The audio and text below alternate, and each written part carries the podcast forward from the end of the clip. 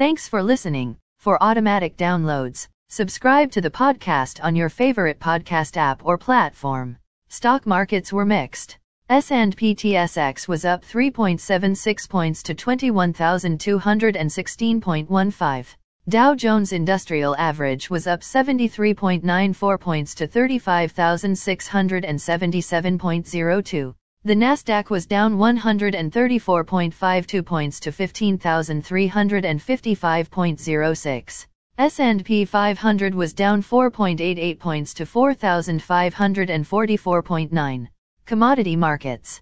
Gold is up $11.45 to $1,793.35. Silver is up 22 cents to $24.39. Crude oil is up $1.48 to $83.98.